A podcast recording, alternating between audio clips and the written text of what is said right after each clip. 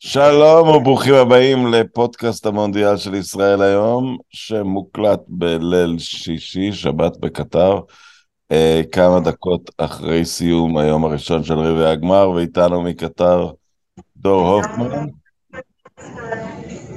שלום, שלום, שלום, שלום. אין לי הרבה מילים להגיד, אז אני אומר פשוט שלום הרבה פעמים רצוף.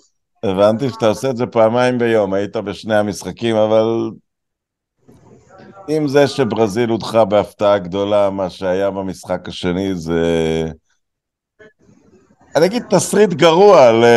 אתה יודע, תסריט לא אמין. תסריט לא אמין. תסריט לא אמין, אבל תסריט שמייצר, אני חושב, קלאסיקה. ואני חושב שמה שחיכינו במונדיאל הזה, למרות שהיו תוצאות יפות והפתעות וזה, זה למשחק אה, פנתיאון כזה, שתיזכר בעוד כמה שנים, וזה כרגע לדעתי הראשון. אה, גם, גם בגלל הפתיחה, גם בגלל התפנית בעלילה, אה, גם בגלל הגיבור כמובן, שזה מסי, והפנדלים, ואני אומר לך, הייתי, בדקות האחרונות היינו ממש על הדשא, כי היינו צריכים לעשות איזה דיווח כלשהו, ולראות את הדבר הזה מגובה הדשא זו חוויה בלתי נשכחת, אבל ברמות אחרות, זה כל הרגשות בשיא, אה, וזה לא היה פשוט, הדקות האחרונות. מה הרים את ארגנטינה? כי אני חייב להגיד שהיא הרימה את עצמה כבר בחצי השני של ההערכה. אני כבר, אם, אני חושב, בוא נאמר, בעולם תיאורטי שהשער שוויון הזה מופקע בדקה האחרונה של ההערכה, אז לרוב קבוצות לא מתאוששות מזה. אבל נכון. בחצי שעה של ההערכה, ארגנטינה חזרה לעצמה נפשית. אה, כן, זו הייתה, הגול ההוא בדקה המאה, בתרגיל של הכדור חופשי היה מכה מטורפת, אבל ארגנטינה באמת ירדה מהר לספסל, והם חזרו יותר מהר מהולנד, זאת אומרת, הם בטח אמרו משהו אחד לשני.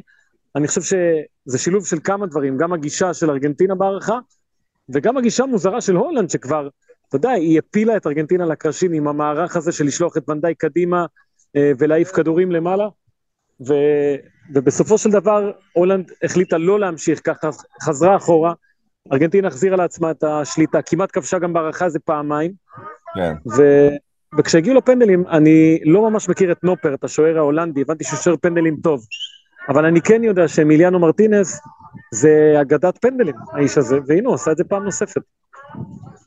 כן, אני גם הופתעתי שהולנד לא המשיכה באותו קו. אה, אתה יודע, אבל מאמן חושב על מערך בתחילת המשחק ושהוא חוזר לתיקו, הוא חוזר אולי לעשות את זה. אני חייב, אבל אתה יודע, בגלל שאנחנו נפרדים מההולנדים, אה, לבצע תחת הלחץ של הדקה 110 תרגיל עונשין כזה, לא יאומן. זה באמת אחד התרגילים הבעיטות חופשיות הכי גדולים שראינו בגביע העולמי. אני לא אכריז שהוא הכי גדול, אני לא ממש זוכר כרגע, ואני זוכר שלארגנטינה היה מול אנגליה תרגיל דומה. מול אנגליה, אבל בדקה 45 של נכון, משחק. נכון, נכון, נכון, השילוב, השילוב של כל הדברים מייצר באמת משהו, כי כמה דקות קודם היה כדור חופשי, אה, באותה נקודה, והיה ניסיון לבעוט בעיטה ישירה, ו... וזה היה באמת מדהים לראות את זה, אבל אה, בסוף... והלואי ונחל יורד מהבמה, כי אני חייב לומר, סג... בסופו של דבר, אתה יודע, התחלתי להרגיש יותר טוב אחרי ארצות הברית, אבל בסופו של דבר, אני לא חושב שהולנד מעולם שלחה לטורניר, היא לפעמים לא עלתה, אבל היא מעולם לא שלחה לטורניר סגל שחקנים כל כך מוגבל. כן. וב-2-0 שהוא לגמרי על הקרשים, קודם כל המשחק הזה עם ה double pivot לתוך הרחבה, שלח, שלח סנטר של כדורסל לתוך הרחבה של ארגנטינה, אה, ותאומי מגדל, אה, והתרגיל עונשין, אתה יודע, הוא, הוא, הוא שיחק פוקר בלי קלפים, והוא הצליח להשוות.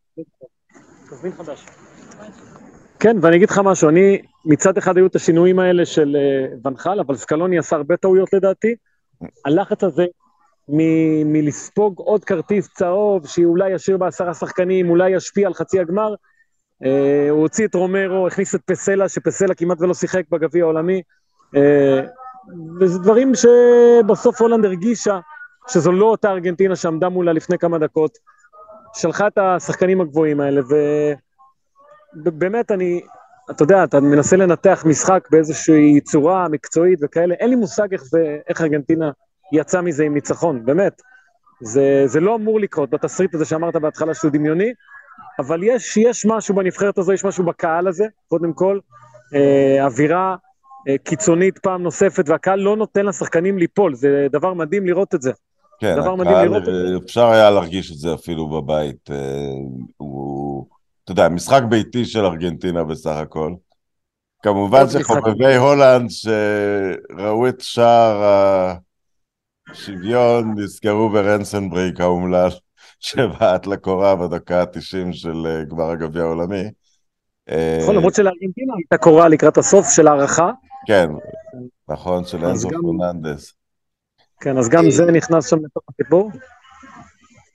מה הייתה, אתה יכול להגיד משהו ממה שראית מארגנטינה אחרי המשחק, חוץ משאגות אה, מטורפות של שמחה? לא, קודם כל התפתח שם דם רע, אה, משהו קיצוני בין הארגנטינאים להולנדים, אה, איזשהו ריב, אני לא יודע בדיוק מי מאנשי הספסל של הולנד, אבל מסי ממש ממש התעצבן, אחרי זה באחד הראיונות, הוא מפסיק את הראיון עם העיתונאי הארגנטינאי ואומר לאיזה מישהו, יאללה, לך מפה, אה, תעוף, הפסדתם, כל מיני כאלה, כאילו, מתבר... לא רואים מי זה, אז אני לא יודע להגיד, אבל מישהו מהצוות ההולנדי, ו- והיו שם אמוציות מטורפות, אני לא יודע אם ראיתם את האוהד הזה שנכנס במחצית השנייה לתוך המגרש, אה, שזה לא. גם חלק מהסיפור. הטלוויזיה, הטלוויזיה, אה, מה שקורה, לא מראים את זה, והשדר אומר, לרגע חשבנו שזה קשור להכשלה במגרש, השדר אמר, זה לא קשור להכשלה במגרש, קורה פה משהו אחר, זה כל מה שאמרו לנו.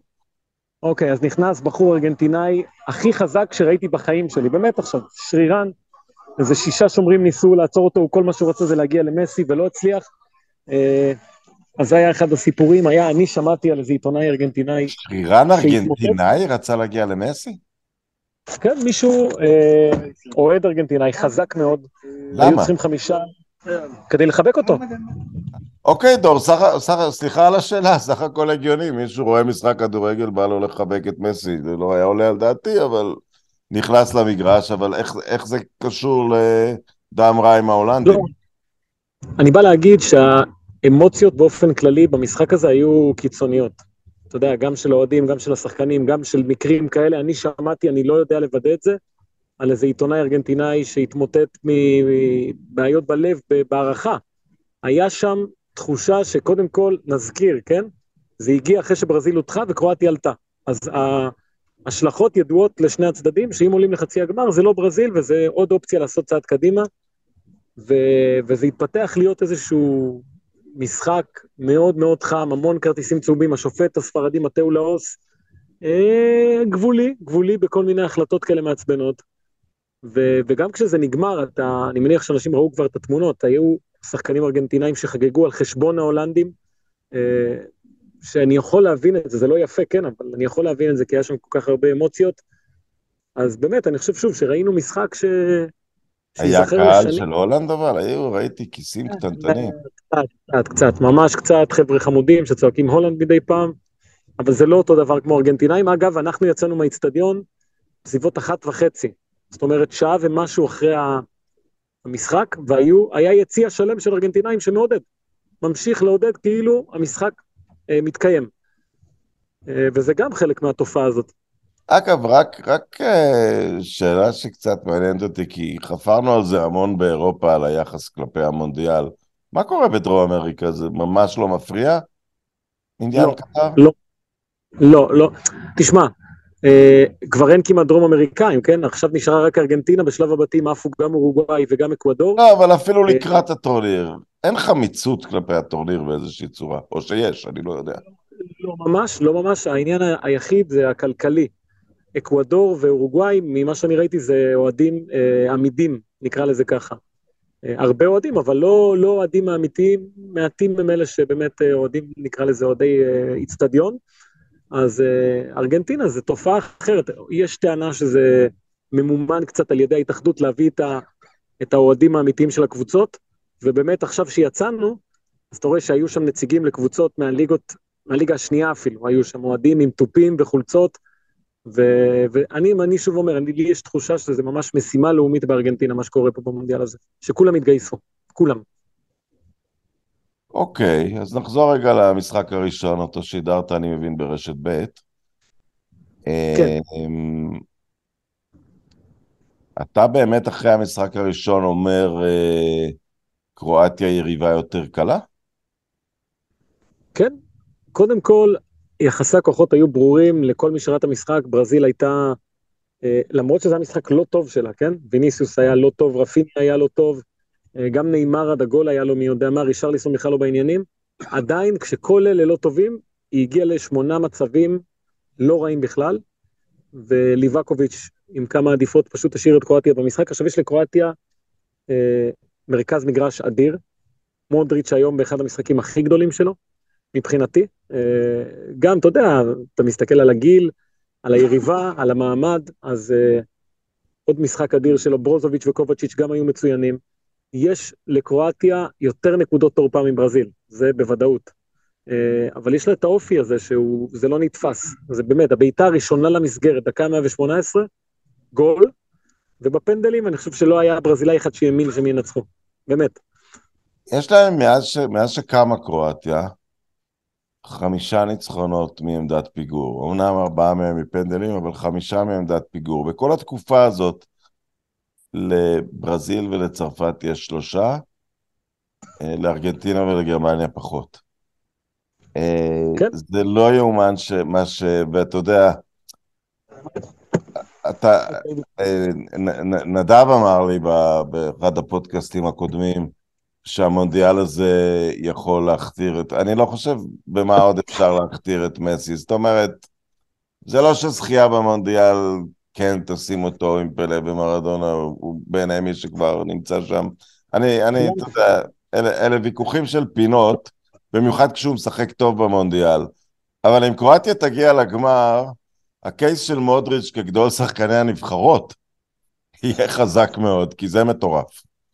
כן, אבל בסופו של דבר, אה, רק זכייה אה, תביא גדולה אינסופית לדעתי. זאת אומרת, גם אם מסי יגיע לגמר, יבקיע שלושה וחצי ויפסיד בגמר, זה אי-רלוונט לדעתי. כי בסופו של דבר המטרה היא כל כך כל כך גדולה, שלפספס אותה, לא משנה איך אתה נשאר... אבל ב- אולי אתה רואה את זה מנקודת מבט של אה, ארגנטינה, שאני מקבל אותה, ש- שככה זה ייראה בעיני הארגנטינאים, אבל העולם חווה אותו במשך שני עשורים על בסיס שבועי. נכון? אני אגיד לך עוד משהו לגבי אה, קרואטיה. אה, בסופו של דבר, היא מוכיחה, אני חושב מונדיאל שני ברציפות, משפט מאוד חשוב לגבי הגביע העולמי, שבגביע העולמי לא חשוב לנצח, אלא חשוב לא להפסיד, קודם כל.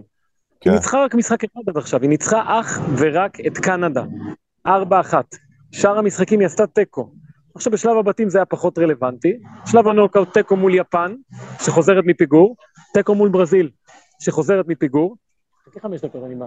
ואז אה, מנצחת בפנדלים ועולה, היא לא מבריקה בשום צורה, יש לה אה, אופי ועמידות, אה, משהו מדהים, באמת, אני ראיתי, אני היום אמרתי לך שוב, שידרתי את המשחק הזה לרדיו, אה, לא, היא לא נתנה לברזיל רגע אחד להרגיש שהיא השתלטה על העסק. עכשיו זו ברזיל, כן? ראינו מה היא עשתה לדרום קוריאה. כן.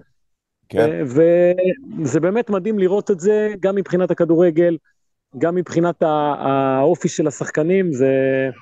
אתה יודע, מה זה נשמע כמו... עכשיו, אתה. חושב, בברזיל? כי אתה יודע, תמיד יש את המתח בין ברזיל ללכת לז'וגו בוניטו, ואז, אתה יודע, זה נכשל, אז חוזרים לאיזה דונגה כזה.